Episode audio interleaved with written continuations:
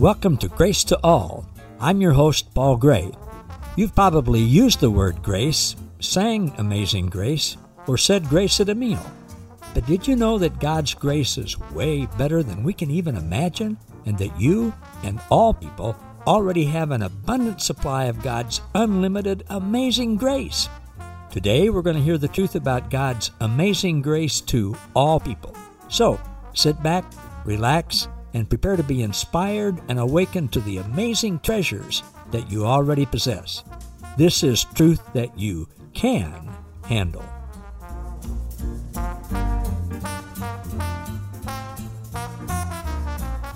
Hello, everybody. Thanks for joining us again for this edition of Grace to All with Paul Gray. And if you were here a week ago, you heard our first interview with my friend Eamon McMullen, who lives in London, England now. I won't give you his background again, but if you missed it last week, uh, be sure to listen to that. And Eamon, I want to say hello and welcome back. Uh, thank you for inviting me back. It was a great experience the first time and uh, sharing with you guys and imparting God's love and grace. Thank you. And, and, you do that so well. You do it on YouTube, you do it on Facebook, and you do it in person. And so, if you don't mind, just tell us about that, how you interact with people personally on a day by day basis. Yes. Well, obviously, like you mentioned, I do share online on YouTube and Facebook and on the internet. I think the internet is a great broadcasting tool to broadcast. And obviously, everybody's broadcasting on the internet. But my heart is to touch my immediate world, my the physical world I live in. Obviously, I work in construction, so I always want to share. Although I don't have much time to share when I'm working because everybody's so focused on what they're doing.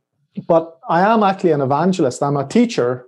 If you listen to my YouTube videos, you'll see that I actually am a teacher where I explain things, particularly the scriptures. But I also function as an evangelist as well, I'm like a 100% evangelist. So I'm always reaching out to people to lead them to Christ. And one of the ways I do it in, in, London, I was always trying to figure out how can I communicate this to people? Because a lot of times people, how do you make a connection? For example, if I went to a prison and people had to sit there and listen to me and they didn't have a choice, that would be great.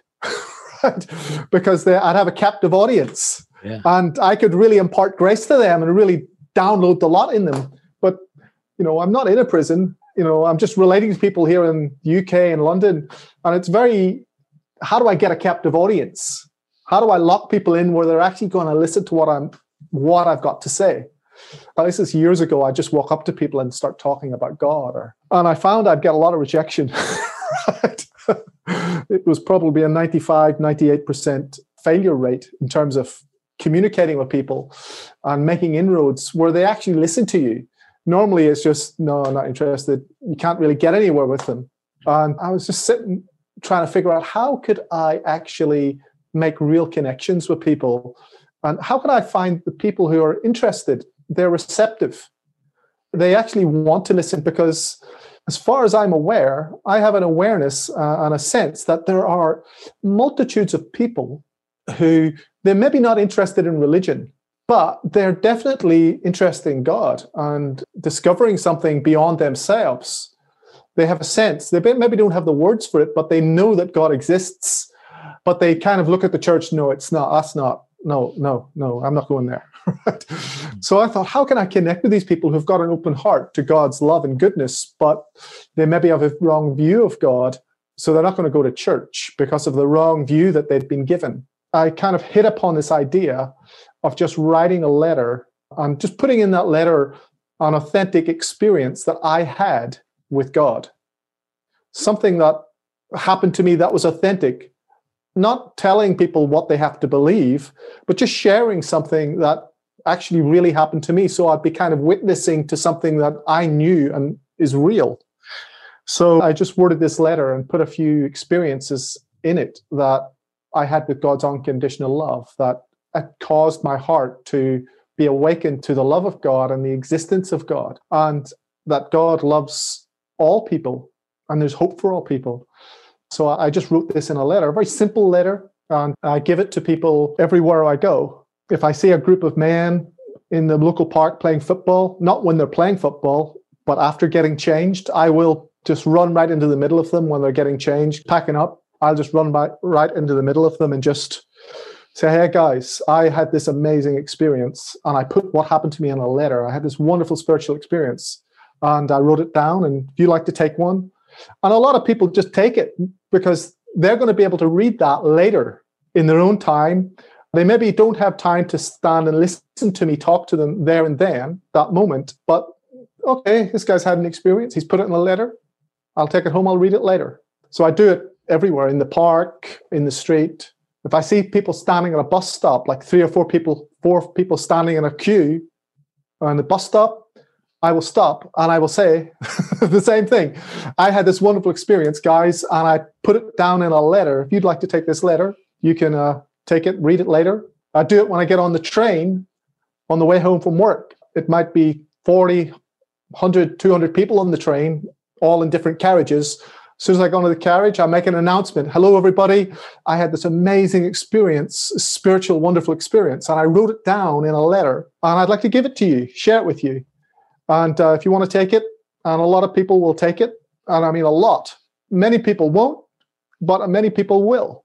And then I go to the next carriage right, and do the same thing. So by the time I get home in my hour journey, I might have given the letter out or spoke to, I don't know, three or 400 people on the way home from work. Just this short thing. Now, out of that, many times I will come across people who will go, Tell me about your experience. right. So I'll get people who will say something like that. What experience did you have? They'll actually ask me questions. They'll want to know more. And obviously I will talk to those people and you know go more in depth with them personally right there on the spot. Uh, the other thing that happens is people will contact me. They'll send me an email or a text message and say, I got your letter and they'll start talking about their experience or what's happening to them or you know it'll it'll open up a dialogue and it'll be a connection and a friendship or a relationship or something will come out of it. The reason i do this is because we have got this amazing grace and goodness and the world is really star people are starving for the goodness and love of god. And we are witnesses to his life and resurrection because we've experienced the resurrection. We've got the spirit and we're not to be hoarders with that we're to be givers. We give out this goodness. That's part of the what's called the Great Commission. We don't do it from a workspace idea. You know, we're not like it was before. We have to do this. The point is, we've got this glorious life flowing in us. There's this river of life flowing in us, and we're not to lock it up. We're full of it. We're full of goodness and life and good. And so when we give, we don't become weary in doing good. We give. We're givers. We're like God, generous. God is super generous. So this is what I do. You know, and anyone can do this. Anyone can put down, everyone's got something to give, right? I don't care what you might think, I'm not a spiritual person. Some people say, well, I couldn't do that because, you know, that's just not my personality.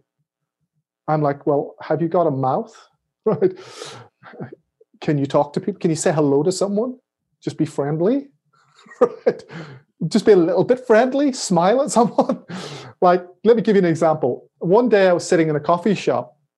It's about a year and a half ago. There were the toy, I, I was at the table that was next to the toilets. So this lady came in and she was in a wheelchair and she was waiting to go to the toilet because someone was in the toilet. So she was in the queue. And I, I spoke to her while she was waiting there because I was in the table. I said, Hi, how are you?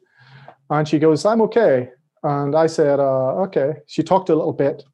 And I said, oh, listen, I want to give you this letter. I had this really wonderful experience, uh, spiritual experience. So take this letter. And anyway, that was that. She went into the toilet and then she came back out and she started talking to me as she came back out. And she started telling me all her problems. And after about 30 minutes of talking nonstop, telling me all her problems, all the things that happened to her, all this, you know, it was just a, it was quite a sorry story. One thing after the other, all the bad stuff that happened to her and everything. She started to go into repeat. And I thought, how can I actually change this subject here and get her to stop talking?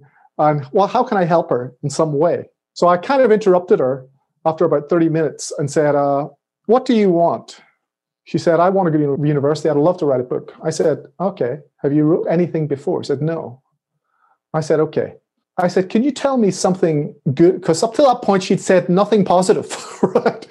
She was just offloading all her hurt and her pain. That's okay, right? Mm-hmm. She was just offloading all this stuff. I said, Can you tell me something good about yourself? Can you tell me something good and positive about you? She says, Well, I think I'm a wonderful person. So she told me she thought about herself that actually she's a wonderful person. And I said, Well, that's really good. We've identified, you and I, that you are actually a wonderful person. Okay. Now, could you believe that, that you're a wonderful person? She says, Yeah, I can believe that. I said, Okay, so we can get you to believe that you're a wonderful person. Now, could you write on a piece of paper, You are a wonderful person? She says, Yes. I said, Okay. Could you write it out 100 times or print it out 100 times in, in 100 different pieces of paper and give it out to random people as you go about your business? You are a wonderful person just randomly give it out to people. Do you think if you gave that to someone who's just sitting at the bus stop and just walk up to them, don't put your name on it, don't put anything on it, just put you're a wonderful person. Do you think it would make them smile? She said, Yeah. I said, You should do that. You should do that. You should just write on that. You're a wonderful person. Because, first of all, you believe you're a wonderful person. Now, if you start to give that out, it's going to make other people aware that they're wonderful but it's also going to do something else. It's going to reinforce the fact within yourself that you are a wonderful person because as you give, you reinforce that reality within yourself. You're giving out the fact that you're wonderful, but you're also making others aware that they're also wonderful. And you're reinforcing it within yourself and within them in the act of giving. And this is what we are. We are givers of the good news. We are projectors and it says in Ephesians chapter 2 that, you know, he raised us up and seated us with him in heavenly places in order that in the coming ages he would put us on display to exhibit all the manifold wonders of his glorious grace. We are manifestors. We are a work of art in God's eyes, and he's putting us on display to this wonderful grace and goodness that we ha- contain and we are. And we just do it by being friendly with people. just being ourselves and giving it away and just don't be uh, we're not timid. We're not shy.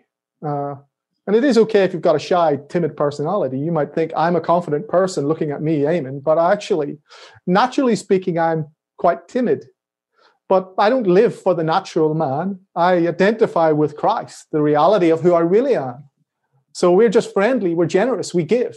So this is my thinking in this communicating with people and this is why I do it.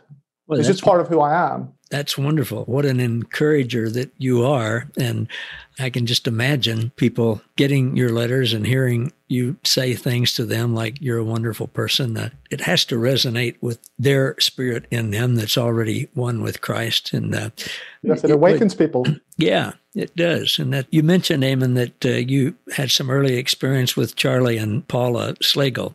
Before we finish today, would you tell a little bit about that? Oh, okay. Well, when I was a young believer, I'd been a Christian for about a year. And obviously, I didn't know anything really much about God, but I did believe in God. And I had some sort of sense that I was loved by God, although I was quite confused. And I had a lot of issues because of I was very young and, you know, we all carry a bit of quite a bit of dysfunction within ourselves. So uh, after about a year of being a believer, I got to the point of thinking I was in a church and I was like looking at what's going on in this church. They were kind of falling apart. There was a split going on, it and they were fighting with each other about all sorts of crazy things, which I didn't really know what was going on. Me personally, I didn't really understand it, but they were all very upset with each other in this church. And I was only a Christian for a year, but at the same time, they were trying to prophesy and do these miracles and didn't really look like much miracles of prophecy or nothing supernatural to me. It just looked like uh, trying, but really nothing happening. So anyway, they said to me, uh, "We're going to this meeting at the weekend, like a conference, like a weekend away, like a retreat, and you can come." And uh, so I went along. I sort of tagged along, but I'd never seen anything supernatural before or anything like that. And uh, I went along, and Charles and Paula Slagle were ministering. This is the first time I've seen them. They were kind of worship leading. They would also speak to people, kind of speak. Charles would speak a little bit, and they seemed to be, you know, pointing at people saying, "You've got this in your life, and God is healing you of this." And it seemed I thought, I wonder what this is about. It sounds I wonder, is this supernatural? He seemed to be saying God is doing miracles. And I remember saying to God, God, I've had enough of this Christianity stuff, this faith stuff. This is hard. I don't seem to be making any progress here. But, you know, if you want to do something, I kind of laid down a little challenge, you know, secretly in my heart. And I was sta- I was sitting at the back of this auditorium. There was about 500 people there. And Charles actually pointed me out and told me to come down. I never met him before in my life. He was from America. I was living in UK. He'd never seen me before. Thousands, 500 people. He didn't know where I was. But he started to prophesy over me using the prophetic gift. And uh, he was telling me stuff that I was going on in my life when I was a little boy. And stuff that no one else knew. right? And he also prophesied a lot of stuff that I would do in the future, you know, gifts and callings that I that God had put within me. But I realized at that point that this was not a man or Charles. This was God, the Spirit. This God was real. God was really, really, real. He really knew me. He knew everything about me that he was just working in Charles and through Charles by the Spirit. I realized this. I was blown away and uh, that's I, I put my hand up and said, "Your God is definitely real." right from that point on, uh, this is real. That is not humanly possible. He got into such detail. So anytime Charles and Paula would travel to the UK or visit the UK, and Charles and Paula have traveled all over the world. Anytime Charles and Paula would travel to the UK, I would sometimes go to the meeting, their meetings, if it was in, in the London area, and I kind of observed them over a over a number of years. I didn't relate to them personally. I didn't know them personally because they were kind of an up there minister ministry, you know, with the leadership and that. I was kind of uh, just at the back, kind of observing. But I did observe that, yeah, there was a powerful prophetic gift operating through Charles and Paula, very miraculous gift operating through them. They were touching thousands of people. But I also observed just the, the whole heart of Charles and Paula, this revelation of God, Abba, Father, and just the grace that they exuded because in that period of time, I also came across other prophetic ministries, people with authentic gifts in the prophetic. They did have some kind of supernatural thing going on with them. But what I noticed about Charles and Paula was they did exude a grace that I didn't really see in many other people.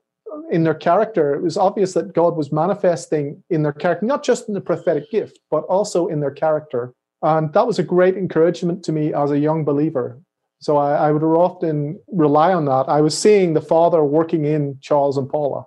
It was a wonderful encouragement to me. Blessed couple. They are. They've helped a lot of people and they've influenced you and you're helping a lot of people as well. And it's fascinating to me. You, you can see grace. Uh, you can see grace in other people. You can, you can see and hear grace in their words, not just when they're talking about grace, but uh, it's tangible. And, and what we're seeing, of course, is Christ in them, who is grace personified. And it's interesting in the book of Acts, uh, you know, there are a couple of different times it talks about how much grace was upon the people. Well, how would you know that? You see it. you you see it in there. It's an actual dimension. It's a, it's a living reality. It's something that exists everywhere. It's just people's minds or their consciousness is not able to see it at that moment, and that's why we communicate it. Yeah. We raise their consciousness to so we are actually pulling back the curtain to allow people to see this grace that fills up everything. It's actually a living substance, a living reality that's full of spiritual nutrients, the spiritual nutrients of God, the body of Christ, resurrection life. And it's everywhere. It's so fun to be able to do that, isn't it?